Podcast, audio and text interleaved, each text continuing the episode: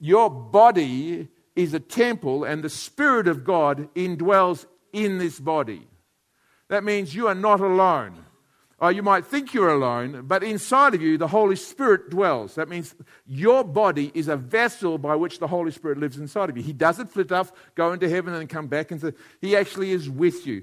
The complications of that are very serious. You know, whatever you do while you are in the body, He is doing it with you.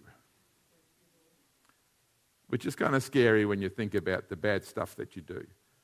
You actually put in Jesus through the bad stuff. He's not far away from you. He's right there watching you. He's actually in you, and you, he's going through that motion with you when you are doing the bad stuff. So, it, whatever it is that you get caught on, and whatever it is that you get trapped in, whatever it is that you slip into, and you're slipping into it, if you've been bought with a price and Jesus now inhabits your body, you make him go through that with you. We kind of like to think that Jesus would be somewhere else at the time of which we're doing that. We'd like to think that uh, it's not nice to think that God, in His fullness, would be dwelling within us at that time when we are doing the thing that we know we shouldn't be doing. But what we're told here is, do you not know that your bodies are the temple? And expect, he says, when you're up at the brothel, the temple with the brothel, the prostitutes up there, and you're doing your thing up there, he says, the Holy Spirit is inside of you at that moment doing that too.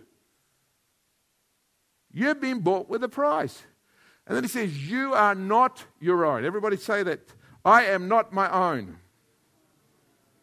it just reminds me of a song I hear in the gym. You don't own me. Don't, don't, don't. You heard that song lately? You don't own me. And it's a girl singing it to a man. You don't own me. Don't tell me what to do. Don't tell me what to say. You know, I'm my own person and don't you tell me. And I think about that I think that's exactly what he's saying here. Jesus is saying to you, you don't own you, I own you. And if you were to sing that song, you'd sing to Jesus, You don't own me, I'll do what I want to do. Don't tell me what to say, don't tell me what to do. But you can't do that because you don't belong to you, you belong to Him. And He owns you. So you have to sing it this way I'll do what you want me to do. I'll say what you want me to say. I'll go where you want me to go because you own me. Because you own me. You know that song, don't you? You do. I know you do. It's a, it's a remake of a song that was around in the 60s or something like that, 70s or something like that. It's an old, old song, but it came back. I have no idea. I'm not interested either. The devil. But I, the one thing that you can do the one thing that you can do when you get a song like that stuck in your head, folks, this is what you do. You sing it and turn it around. Oh, you can't stop some of those things. How many of you get songs stuck in your head?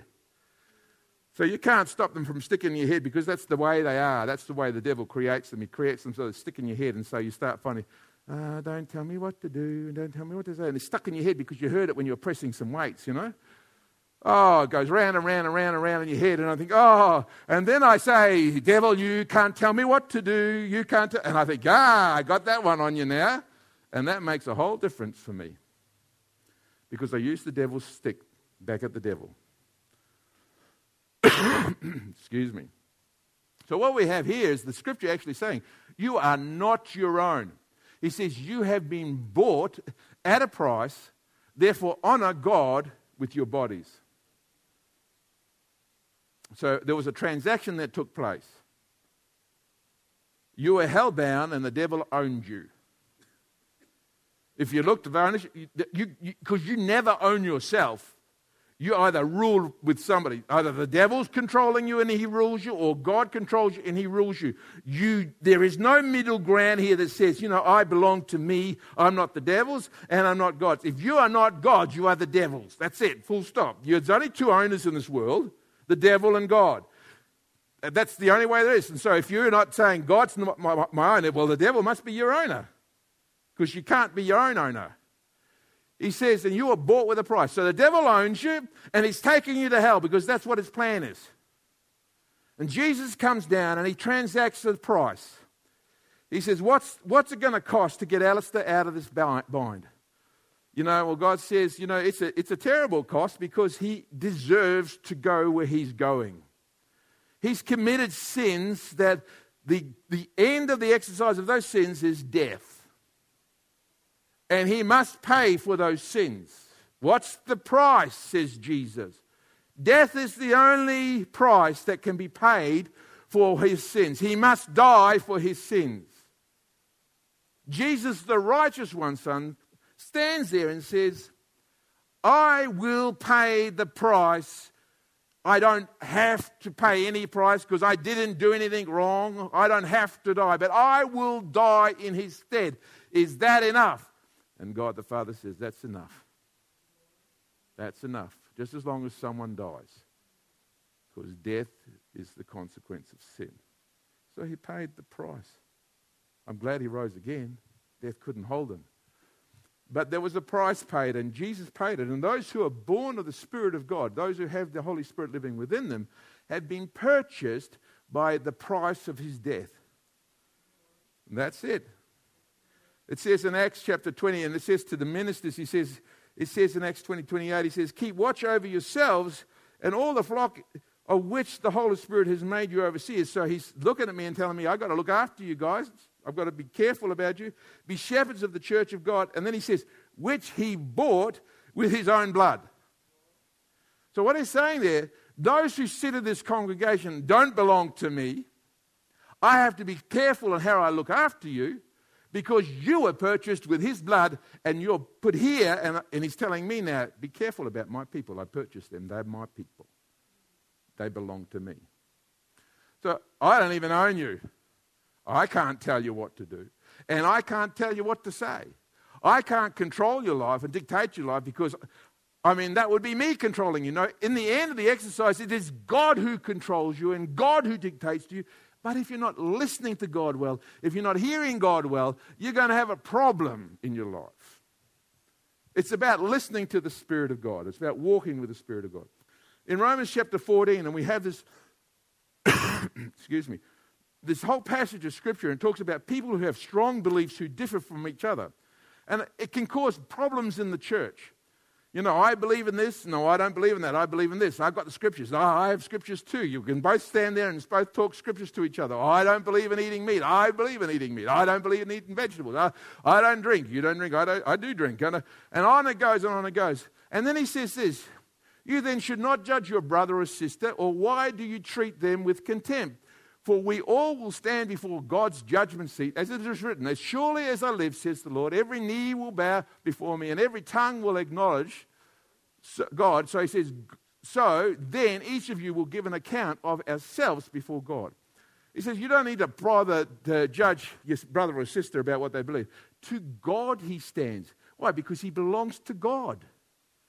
I can't change your way of thinking. I, I can talk about what I say and what I think, but I can't change your way of thinking. You do that yourself. If you listen to me and agree with what I'm saying and say, yeah, well, you've got a point there, Mark, and I think I've changed my way of thinking about that. That's more, you know, what I think now. That's what you do, but I can't do that for you. And in the end, if you don't change your way of thinking, I can't judge you because I don't own you. You belong to somebody else. And then he says, we all have to give an account before God. So that when we stand before God, uh, Winston isn't going to be standing there because of me. He's going to stand to give an account for himself. And when I stand there, I have to give an account of my life before God. That's just the way it goes. In Hebrews chapter 4, verse 13, Nothing in all creation is hidden from God's sight. Everything is uncovered and laid bare before the eyes of, of Him to whom we must give an account. So I, I just want that to soak in a little bit. There's an account book that's in heaven. And the account book is opened with your name on it. And in that book, every thought and every action is written down before God. We know the psalmist says in Psalm 19, he says, Let the words of my mouth and the meditation of my heart be acceptable in thy sight. So the words and even the meditations are written down in the book for you to give an account before God. That's kind of really scary. It's scary for a number of reasons because we forget that so often.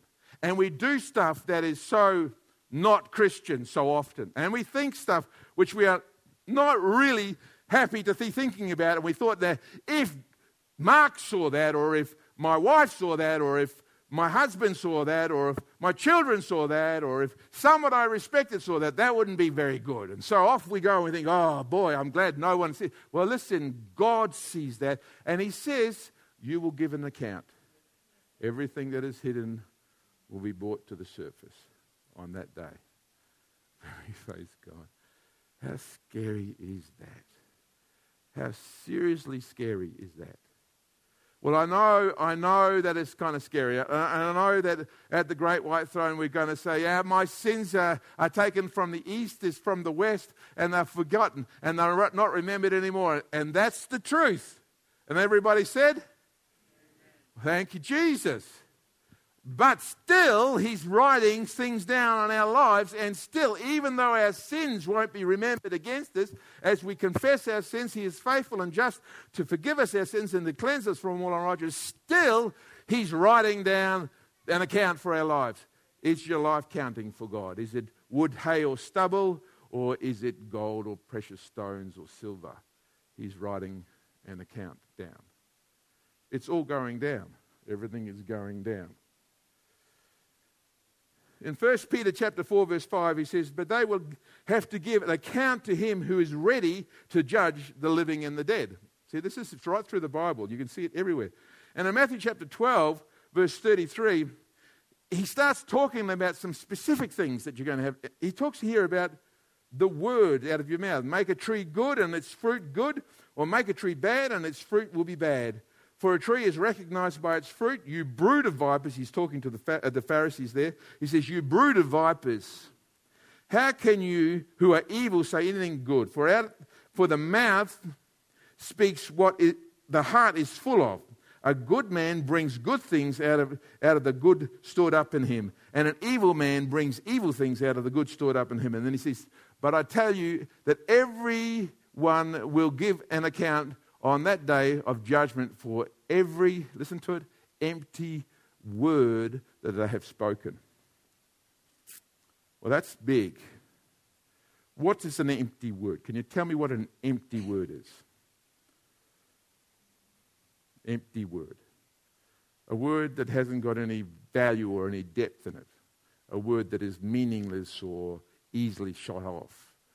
It could be a broken word. It could be a harsh word. It could be a nasty word. It could be an unkind word. It's an empty word. It could be a word that has no relevance to anything, just empty words, talking conversations that are going nowhere, all about nothing and in no- nowhere. Em- empty words. Well, they could be sins. Words can be sins. Or they could just be sins of commission or sins of omission. You just fail to talk about what you should be talking about at a time when you should be talking about it. You just don't talk about it. Words without love. If I speak with tongues of men and angels and have not love, I am empty. I am, so, I am just like it's just making a noise. Loveless words, empty words, words that are just casual words, words that don't mean anything at all, have no basis or bearing in our lives. And we're told every empty word that we speak is going to be brought to, we're going to be brought to account. And that would make me think that every word that I speak must have some weight in it. Well, that I mean, I'd have to slow down the way I think, wouldn't it? Because if I think very rapidly and speak very fast, then I might say things that I shouldn't say. Just imagine if I really believed that every single word that came out of my mouth, God was going to bring me to account for, how careful I would be with the words that came out of my mouth. When I got up in the morning and I, and I was addressed in the stress in the house and I'm walking out there and I'm about to shoot a fast line out there, boom, just to make the petrol on the fire type thing, how God would look at me and say, do I own your lips? Do I own your tongue? Are you going to let me control it? The scripture says in James, he who controls the tongue controls the whole body. Every word brought together. He says, and for by your words you will be acquitted and by your words you will be condemned. That's scary stuff Turn to your neighbor and say, I'm fully scared. and you ought to be. if the angels and all the elders stand around the throne and their only cry before the throne of God is, Holy, holy, holy, holy is our God. If His holiness is the only thing that they can utter, it means He's looking and He's looking at the detail because He's holy. He will find all the detail out. Now, that should help us to wake up. That should help us to think about our accountability before God.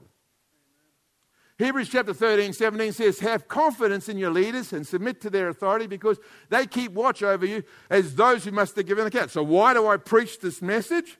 Because I got to give an account for you. I got to stand before God and say, um, yeah, I, yeah, I didn't actually tell them about that because that's kind of a little hard issue. And, you know, if you tell people too many things that are too hard, they get offended and then they don't come to church next week. They go, well, why would I go to church? You know, all you're telling me is how bad I am. Well, I don't want to tell you how bad you are, but I, I do want to warn you that things are not going to be so sweet, you know. When we, when, we, when we sing some songs, it's like we're going to run into heaven and we're running toward Jesus and he's standing with his big arms open wide to us and we're going to fall into his loving embrace and he's going to love us and whisk us around in a couple of circles and throw us up into heaven into a cloud with a harp.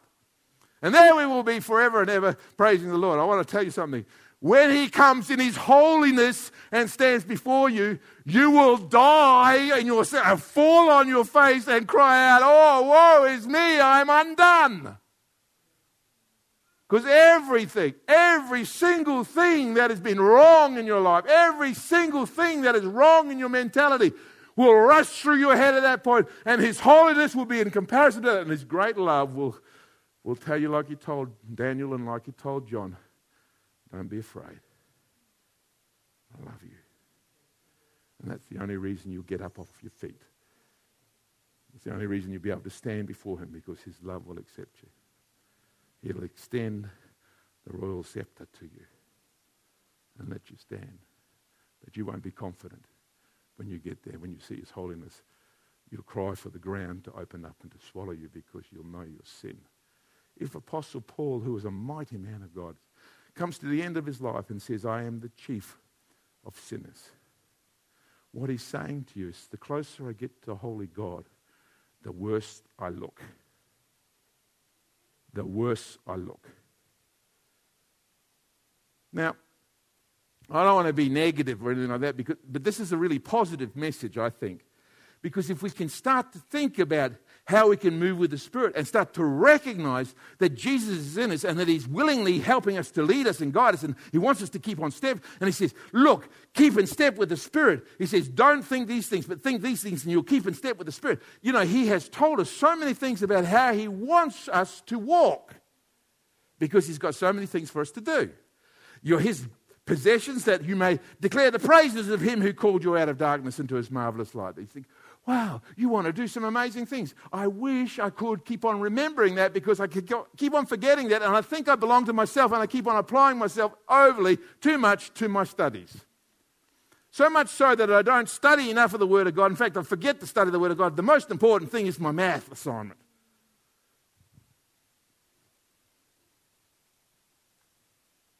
Well, you've got to have your math, you've got to have your English. Let me one day there's a day coming when math and English will not count for anything. The most important thing, number one thing, is your, your word, yourself into the Word of God and your relationship with Jesus. And then let Jesus, once you've done that and you're satisfied that God is happy with your devotion to Him, He'll release you to learn and He will quicken your mind to learn 80% quicker than you learnt before. You see, so oftentimes we get we, we determine our own lives. We, we say, this is what it's going to be like. This is what I have to do to do. And, and God says, no, no. I said to you, seek first the kingdom of God and his righteousness, and all these things will be added to you. We say to God, these are more important than, than this, than this, the fellowship, than study your word, than praying, than anything. This is more important because this pays the bill. And God says, You got that wrong as well. I am your owner and I am your provider. I will provide for your needs. I've told you as your owner, seek first the kingdom of God and his righteousness, and I will add all the rest to you. You say to yourself, I have to look after my own needs, I'll have to provide for myself, in contra- contrast to what I've said to you. So we differ because we do not accept that we have been bought with a price. Turn to your neighbor and says, You don't belong to you, you know.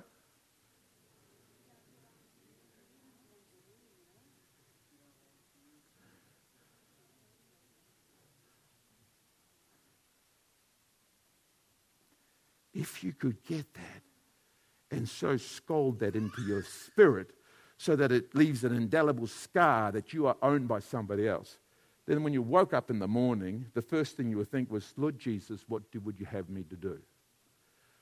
The first thing you do when you wake up in the morning is, Lord Jesus, I'm here, I'm alive, it's your day. What would you want me to do on your day? You say, Oh, Mark, you're just talking nonsense now. Listen, the scripture says, whatever you find your hand to do, which means in whatever career or whatever place you are, God wants people there. And He wants you in your situation and in your career and in your job to give glory to God, whatever you're doing. You've got no excuse. It's not like, okay, I've got to get my secular job. I don't know. In your secular job, God wants a man and a woman to do that job. Your school, you're meant to be there, yes, because God has put you there. He's brought you to that place. Now be the light in the place God wants you to be. A lot of us just forget that. We think, oh, well, I'll just, I'll serve God. I'll make money for my family. I'll make sure they get to university. Then I'll focus on what God wants me to do if there's some ministry He wants to let me into. And so our family becomes a little thing separate to God. It's like, this is what I'm focusing on. Hey, wait a minute. Let me get some priorities right here. Number one priority, what is it? Who's number one? Because he's the owner. What's the second priority?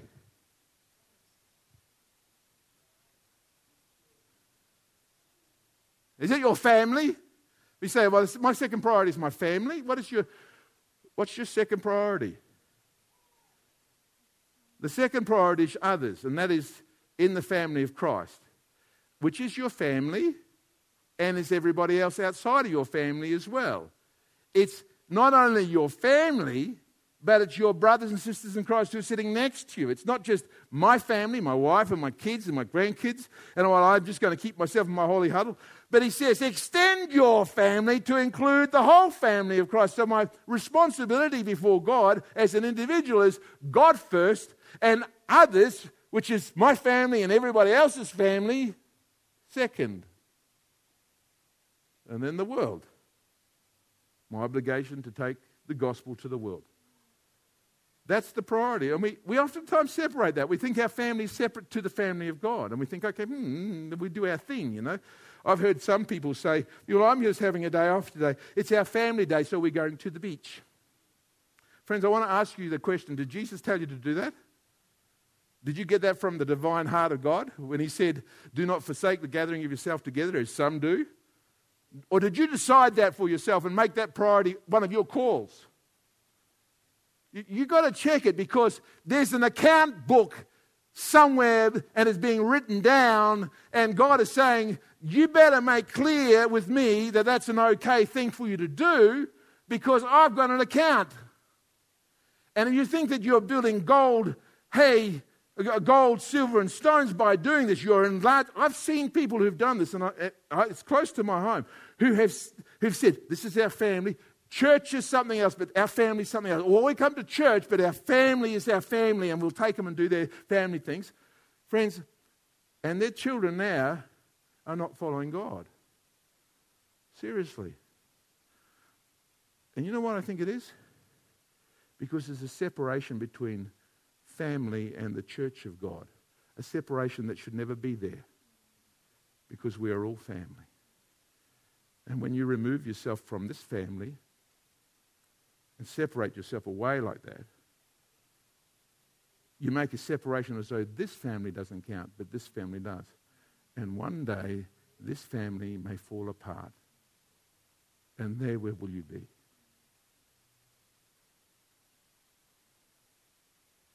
My friends, Jesus said, they come to him and says, Your mother and your sisters and your brothers are outside.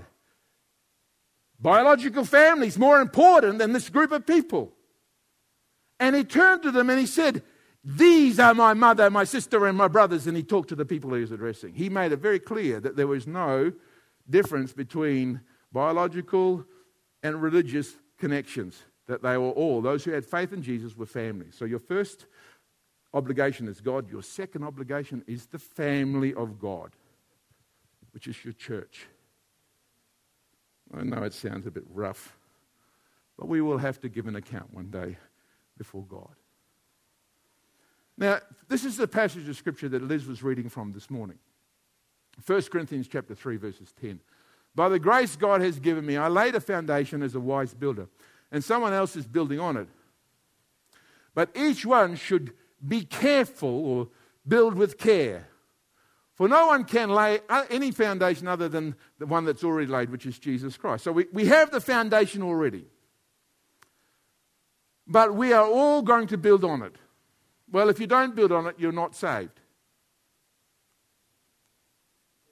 Uh, but that's the bottom line, isn't it?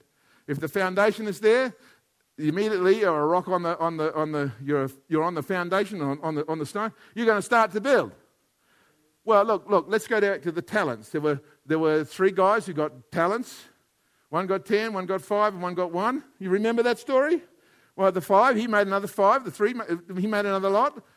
Or ten made ten, and five made another five, and it came to the one. He, I buried it. He made no. He didn't do anything with it. What happened to him on the day of account? What happened to him? Depart from me, you wicked servant. So if you're not going to build on the foundation that you got, you say, I've got this foundation and I'm just going to coast into heaven. I'm not going to get any gold or silver or precious stones. I know, and the wooden and the hail, but I'll, I'll get saved through the fire. And you, you, you decide to be passive, like you're not going to do it. You're not called to the ministry. You're not like Mark. You're not going to, you're not going to do crazy things like some of the other people do here. You're just going to be calm and sort of have your, your, your life together. Do your, you do your, you know, your secular life type thing and just be normal person, not a over the top Christian. Well, I want, I've got news for you folks. You're not saved because you're not on the rock. The reality is that there is no place for you to be inactive.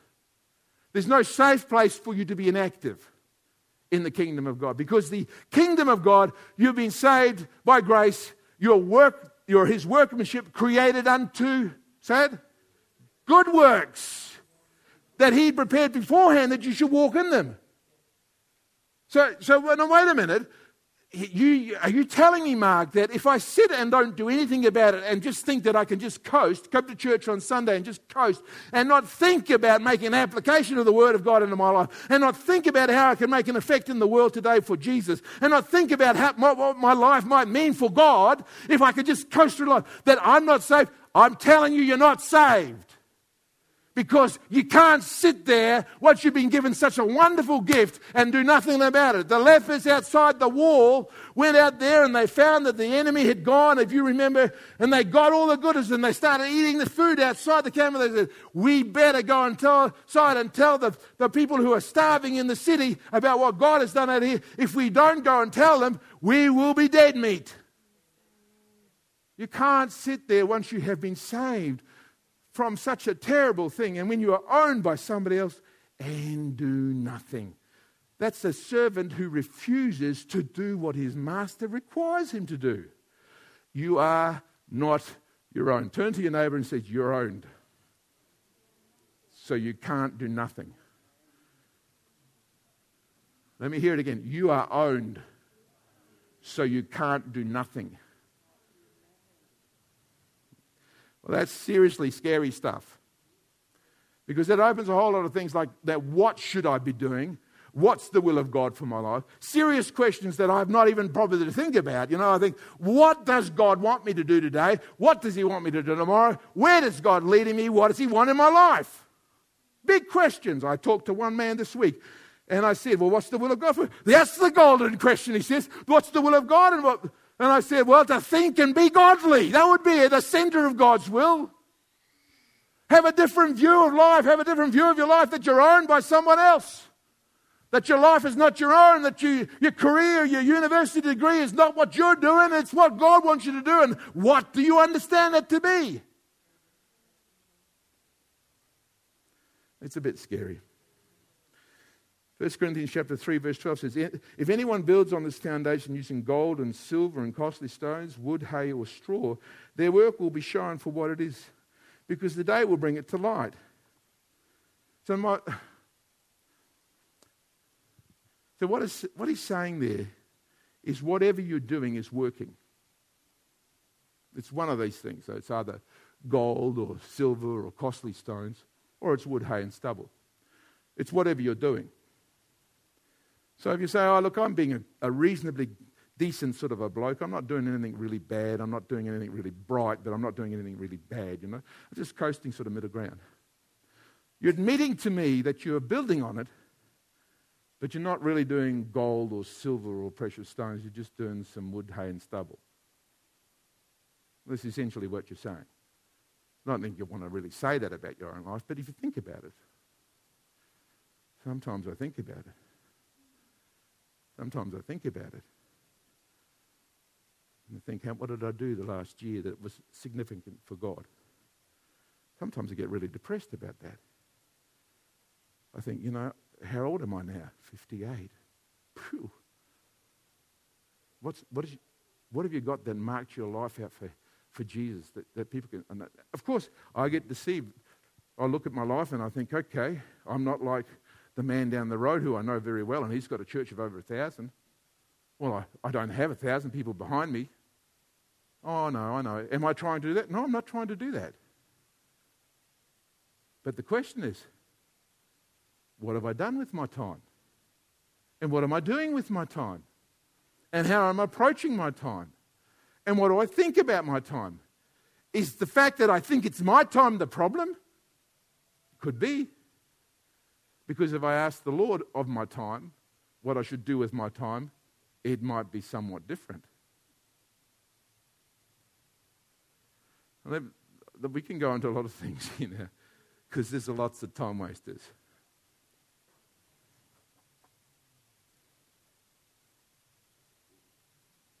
Boy, there are a lot of time wasters.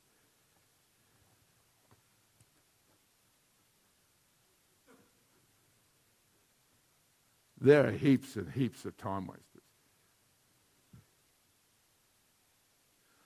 There are loads of time wasters. The question is are you asking the question? If you're not even asking the question, you're building, but you don't even know what you're doing. You're starting to lay stuff on a foundation. The foundation is Jesus, and he said, Oh, he's, he's done something beautiful. It's gold. It's gold what, what Jesus did and then you're laying and you're just putting straw down there, straw down there. For your gold, Jesus, I'm just putting straw down, straw down. Well, there's a fire coming, folks. You might get there, but you're going to lose something on the way. The day will bring it to light. It will be revealed by fire, with fire, and the fire will test the quality of each person's work. Scary stuff. If what has been built survives, the builder will receive a reward. If it is burned up, the, the builder will suffer loss, yet he will be saved. And that's the grace of God. You're not saved by works. You're not saved by doing good works. You're saved by his good works. Everybody say, Thank you, Jesus. You want to be very thankful about that because if he looked at the account and said, If I should give you salvation on the premise of whether you work, none of us would get there because we're not working hard enough. If you compare what he did and what we do, we're not laying it down like he laid it down. It should be reciprocal, I would have thought. If I give 100% to you, you ought to give 100% to me if you want to call me friend. If you want to be my friend, you give some and I'll give some. It'll be, you know, we'll both give some. Jesus says, You want to be my friend? Mark, I want to be your friend. Lay it all down. You can't be your disciple unless you take up your cross and follow me. Oh, come on now. Jesus, you want me to lay there and get them to stab me on the cross and get me to bleed out? That's what I want you to do. Come on, will you do it for me? Jesus says, Will you do it for me? Equal. You know, equal, equal. It costs me. Will you, will you lay it all down? Will you count the cost, Mark? It's a rude one. That's a rude one because it actually imposes itself on my life. It imposes itself on my spare time. Well, it doesn't impose itself on your spare time. And that's the problem. If you think you're just giving God your spare time, that is the problem. He's no more than a dog that you pack on the weekends. Come to church and you pat his head. I'm doing you a favour, Fido. I'm coming to see God on the weekends. Pat him on the head and he thinks he's happy about that. And you go away and you live the rest of your day for yourself. And God's the dog that you pat on the weekend when you come to church because you don't take him with you if you really want to take that analogy, you are blind and you need a guide dog. That dog better be with you the whole time because you can't get around without him. Huh? Turn to your neighbor and say, You don't own yourself. And you will give an account.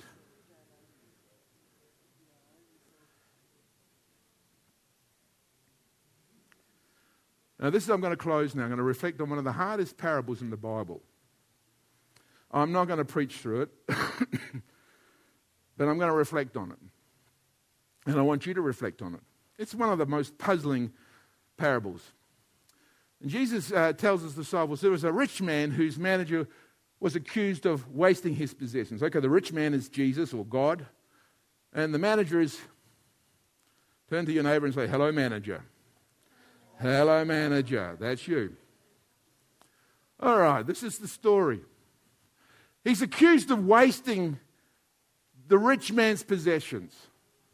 So everything that we get is a possession that belongs to God, and we have to give an account for how we use it. Either we waste it or are careful with it. That's the, that's the idea. That's the, that's the line, you know? He says, So he called him and he asked him, What is this I hear about you? Give an account of your management because you cannot be my manager any longer. so there's obviously serious stuff here. You know, we've got a, a, serious problem in our management. If the manager comes to us, uh, the owner comes to us and says, "You can't continue here. Give us an account for what you're doing." And so the manager said to himself, What shall I do now? My master is taking away my job. I am not strong enough to dig, and I am ashamed to beg. I know what I'll do so that I, when I lose my job here, people will welcome me into their houses. Now, this is where it becomes kind of confusing and sticky. So he called in each one of his master's debtors and he asked the first, How much do you owe my master? He says, 900 gallons of olive oil. That's about, I don't know, a lot of olive oil. And he replied to the master, he said, Take the bill and you sit down, and I think it's around about 6,000 litres or something. He says, write down 3,000 uh, 3, litres. So he said, cut it in half. Then he asked the second, and uh, how much do you owe? And he says, a thousand bushels of wheat. That's a lot of wheat. He says, he told him, we'll take the bill and, and make it 800 bushels. So he's cut the bill down. So what has he done? He says, you know what? He says, I'm going to make sure that after he, I get sacked, I've got friends that I can go to. That's pretty smart. You might, oh, you might think it's pretty wicked, but it, it's still pretty smart. You know, if I don't keep my job here, at least when you kick me, I'm going to have friends over here because I made it advantageous for them and I'll have somewhere to stay for the first night at least. And then we have this little twist in this parable, which is kind of interesting because I like a twist in a parable because it makes you think. How many people like thinking? Well, not a lot of people think these days. Did you know that when you watch TV and you watch video games, your frontal lobe shrinks? Did you know that? Yeah, it does. They have a in in where is it, honey? We uh, it was South Korea. They've got a, uh, they've got a um, a place, uh, it's a, it's a rehab center for Korean kids that are addicted to digital games. And all of them have got a shrunk frontal lobe. That part of their brain, the front, the part that thinks, it's shrunk. It's gone. That means that when you actually do this, you know, Grandma used to say, don't watch the TV, your brains will rot. She was telling you the truth. Don't watch too much TV. Don't play too many games because your brains will rot. The frontal lobe will shrinks. That's the part that you think and reason with. That's the part that you think about how you're going to do things. You're critically thinking about stuff. If it's shrinking, that means it's not being used. Other parts are getting bigger, but that front part's not being used. When you say read the Word of God and study the Word of God and write down your ideas and hand them in, or you keep on going with this, your read the WordWise program, we are actually trying to expand your frontal lobe. Say thank you. Oh, you don't get it, do you? Turn to the neighbor and said, They're trying to make my brain bigger. That's exactly right. The idea behind making your brain bigger is that you will start to think more about God's Word. And everybody said, Let me think more. So here's a parable to make you think. The master commended the dishonest, Jesus commending the dishonest. The master commended the dishonest manager because he had acted shrewdly. Now listen to what he says. For the people of this world are more shrewd in dealing with their own kind than the people of the light. Now let me, this, this from there the people of darkness are more in tune with being dark than the people of light, of light are in tune to being light. If, question, if you applied, applied if you if you paid as much time in reading your word, young lady, as you did in doing your hair and putting up your makeup before you went out, you might be somewhat different than you are today. Young man, if you spent as much time applying yourself to studying the Word of God and its application in your life and what God wants you to do, as you did in mastering every level of that silly game that you're playing or becoming a sports fanatic, you might do something for Jesus. Friends, the people in the darkness are more switched on of being dark than you are about being light. That's the problem. Because you don't understand that you're owned. Tap the person beside you. You're owned. You don't belong to yourself. And there's a, and there's a day coming when you're going to have to give an account before God. You see, I tell you, Use worldly wealth to gain friends for yourself so that when it is gone, you'll be welcomed into the eternal dwellings. And they, they don't know what he's actually saying there. They don't know whether he's being sarcastic. Apply yourself for what you're going to do because in the end of the exercise, after you applied yourself to it, it'll open a door for you. You keep on doing what you're going to, and you're going to get, get to heaven and say, Look what I can do with this thing. It'll open a door for you. But if you're down on your face and you're asking Jesus to guide you and lead you and show me what the Word of God says, make it applicable. Oh, help me to die to this thing. Oh, Lord Jesus, lead me on to a holy life. Lead me on to an active life. Lead me on to what you want to do. I want to tell you something. It will open a door for you. The door's open when you apply yourself, either to disaster or to hope in life. The world knows that more than anything. You can't even, in some careers, you cannot even stay in the career unless you commit to doing X number of OPDs every year to do ongoing professional development to keep up with the speed. You can't even stay there unless you say, I'm going to do that, spend hundreds of dollars and trying to get yourself, keep yourself in front of everything. Well, imagine that if I said to you, you can't, you can't stay in this church unless you do at least six months of OPDs every year to keep in front of the whole thing. Get your worldview together, get it all sorted out in your mind so that you can be a wonderful man of God and a preacher of the Word of God. Hey, you, you, to stay in this church, you have to at least do three or four weeks of ongoing professional Christian development. Ah, you laugh at me. And that's the reason Jesus said this. They know that that's what keeps them going for the dollar. You don't understand that that's what should be happening in our lives for God an ongoing desire. Oh, God, use me. Oh, God, extend me. Oh, God, change me. Oh, God, help me. Oh, God, lead me. Oh, God, bring your glory forth in me. You don't understand that. It, it, takes this long life commitment. Uh, what, what, what's the cost this week? It might be a couple of hours reading the Word and getting on your knees and praying and repenting about stuff. It might be putting away something. What's it worth to you? What are you building on?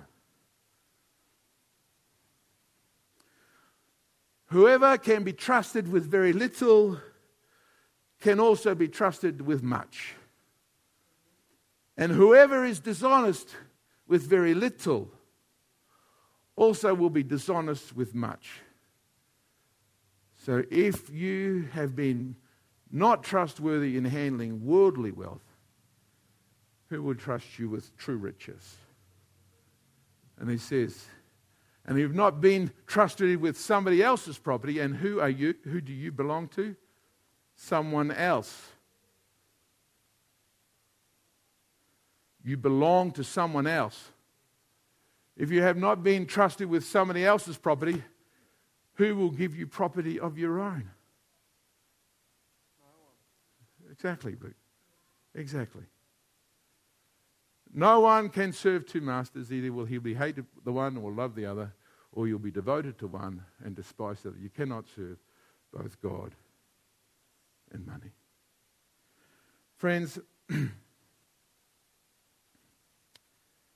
careful how you build. You're all building. There's not one of you here that is not. The question really is what are you laying down on that foundation? You know, I don't want you to get a big head and say, well, I'm going to go for gold and I want to get those riches when I get in heaven, that full welcome when I get there. The holiness of God is enough to burn that out of you. You know, you can lay it all down for Jesus and you can do all the stuff for Jesus and you can do it all with a loving motive and you can, and you can put down pure gold onto the foundation when you get to glory, if you've done that, and he puts a crown upon your head, Luke, you will take that crown off and you will throw it at his feet and you'll say, oh, All to Jesus. Without Jesus, I couldn't have done anything. Because you will have learnt something about it all. You were not your own. You were bought with a price. And anything you ever did was prompted by the Spirit of God who live within you. So even the crown that you wear, you really don't deserve because it's all Jesus. Just think that. Just think that. No room for pride. I'm not putting a notch in my belt to say I've got so many souls under my belt and oh, another one, thank you, Jesus. That's just crazy. In the end of the, you can't do that. Just every day, think about what am I doing for God? What am I doing for God? Well, I don't know what to say. Well, I can pray. I can pray for people. Who should I pray for, Jesus? And then, when I speak, what are the words you want me to say? I, I just feel I shouldn't say that. I, so you cut your mouth and you stop your mouth if you're going to say the wrong thing and you open your mouth to say the right thing. And you, every word is building something down, laying something down, laying something down, laying something down. Everyone. So, friends, you don't own you. You've been bought with a price. Glorify God in your bodies and in your spirits. He can tell you what to say. He can tell you what to think because he owns you. He can direct you any way he wants you to go. You better be listening. Let's pray. Father, we just ask you to help us to internalize this truth into our lives in such a way that we are governed by it on a daily basis. We're not interested in learning another idea that is just put into our religious box that we carry with us. Oh, yeah, I got that one. You know, I heard that one. We want something that changes our lives, robustly changes us from what we are today to what you want us to be tomorrow, Lord Jesus.